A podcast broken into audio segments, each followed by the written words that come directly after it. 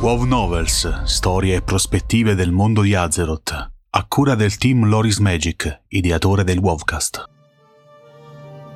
Capitolo 5 La marea verde L'anno 3 fu proprio il periodo centrale della guerra, costituendo i mesi in cui si decisero le sorti del conflitto. Dopo il primo, fallito tentativo di assaltare Stormwind, l'orda degli orchi sapeva ormai cosa aspettarsi dalle truppe umane. Quest'ultime erano ben addestrate ed equipaggiate e soprattutto guidate da un leader carismatico e capace come era Ser Anduin Lothar. Ma anche l'Orda aveva un elemento altrettanto coraggioso e destinato a fare la storia come il leone di Azeroth, e non era il Warchief. Black Hand assegnò al suo secondo in comando, Orgrim Doomhammer, la supervisione della costruzione di un avamposto nella palude del dolore, poco lontano dal portale oscuro. In questo caso lo scopo era semplice. Gli orchi avevano bisogno di una vera e propria base, in modo che potessero mantenere le loro truppe ben nutrite e pronte a combattere, ed ovviamente un presidio militare nelle vicinanze per proteggere questo avamposto strategico, a cui venne dato il nome di Kairos. Doomhammer era un guerriero nato, un orco la cui leadership era stata forgiata in combattimento Tratti che contraddistinguevano questo guerriero erano sicuramente la lealtà e l'onore. Un orco sempre pronto a vendicarsi su coloro che attaccavano lui o i suoi alleati. Inoltre era fisicamente possente, tratto distintivo degli orchi del suo clan, i Blackrock, il che incuteva negli altri ancor più timore e rispetto. Il suo martello da guerra, che portava il suo nome, era una vera e propria leggenda tra la sua gente dalla palude del dolore, Orgrim guidò quindi le sue truppe schiacciando ogni opposizione che esse incontravano.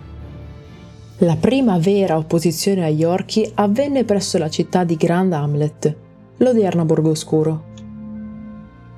Seguendo gli ordini di Black Hand, Orgrim costruì un semplice avamposto nelle vicinanze e preparò le sue truppe per la battaglia. Quest'ultima fu schiacciante le truppe di Orgrim rasero al suolo Gran Hamlet e non lasciarono sopravvissuti. Una notte un messaggero del Warchief riferì che Griselda, figlia stessa di Black Hand, era scappata con un fuorilegge di nome Turok e la sua banda di ogre. Orgrim fu incaricato di andare a cercare i fuggiaschi e si scoprì che quest'ultimi si nascondevano nelle segrete sotto le miniere della morte, nelle Westfall.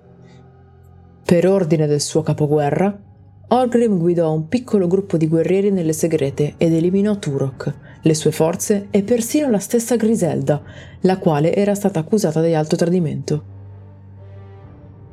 Al ritorno dalla sua missione, per Orgrim non c'erano buone notizie. Al guerriero venne riferito da esploratori che l'avamposto recentemente stabilito vicino alle montagne Cresta Rossa era sotto assedio da parte degli umani. Un gruppo di predoni fu quindi inviato da Black Hand per assistere le truppe di Orgrim nel riprendere l'avamposto e schiacciare l'opposizione umana. Ancora una volta Doomhammer uscì vincitore dalla battaglia, ricacciando le truppe umane ed eliminandole completamente dalla zona. Ma i territori e vittorie sui nemici non erano l'unico interesse di Black Hand. Volendo che le sue truppe imparassero ad usare la magia degli umani, il Warchief ordinò ad Orgrim di guidare un esercito nel villaggio conosciuto come Sunnyglade e devastarlo, lasciando intatta solo una torre, residenza dei maghi, per studiarne la conoscenza al suo interno e magari poterla usare in guerra.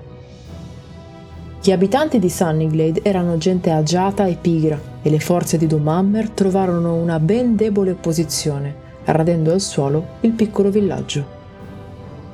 La torre invece non fu toccata, come da ordini, ed è ancora oggi l'unico lascito del piccolo villaggio di Sunnyglade, devastato dalla marea verde. Si trattava infatti della torre di Azora. Grazie per l'ascolto. Trovi un nuovo Wovcast ogni mercoledì e un nuovo Wov Novel ogni venerdì su tutte le piattaforme di streaming. Ti aspettiamo su YouTube con approfondimenti video, estratti delle live e tanto altro. Se ti piace il nostro lavoro e vuoi supportarci gratuitamente, basta un clic. Seguici sui social, su Telegram e vieni a trovarci su www.lorismagic.it. Se preferisci, puoi supportarci attivamente anche su Patreon. Trovi tutti i link in descrizione. Alla prossima!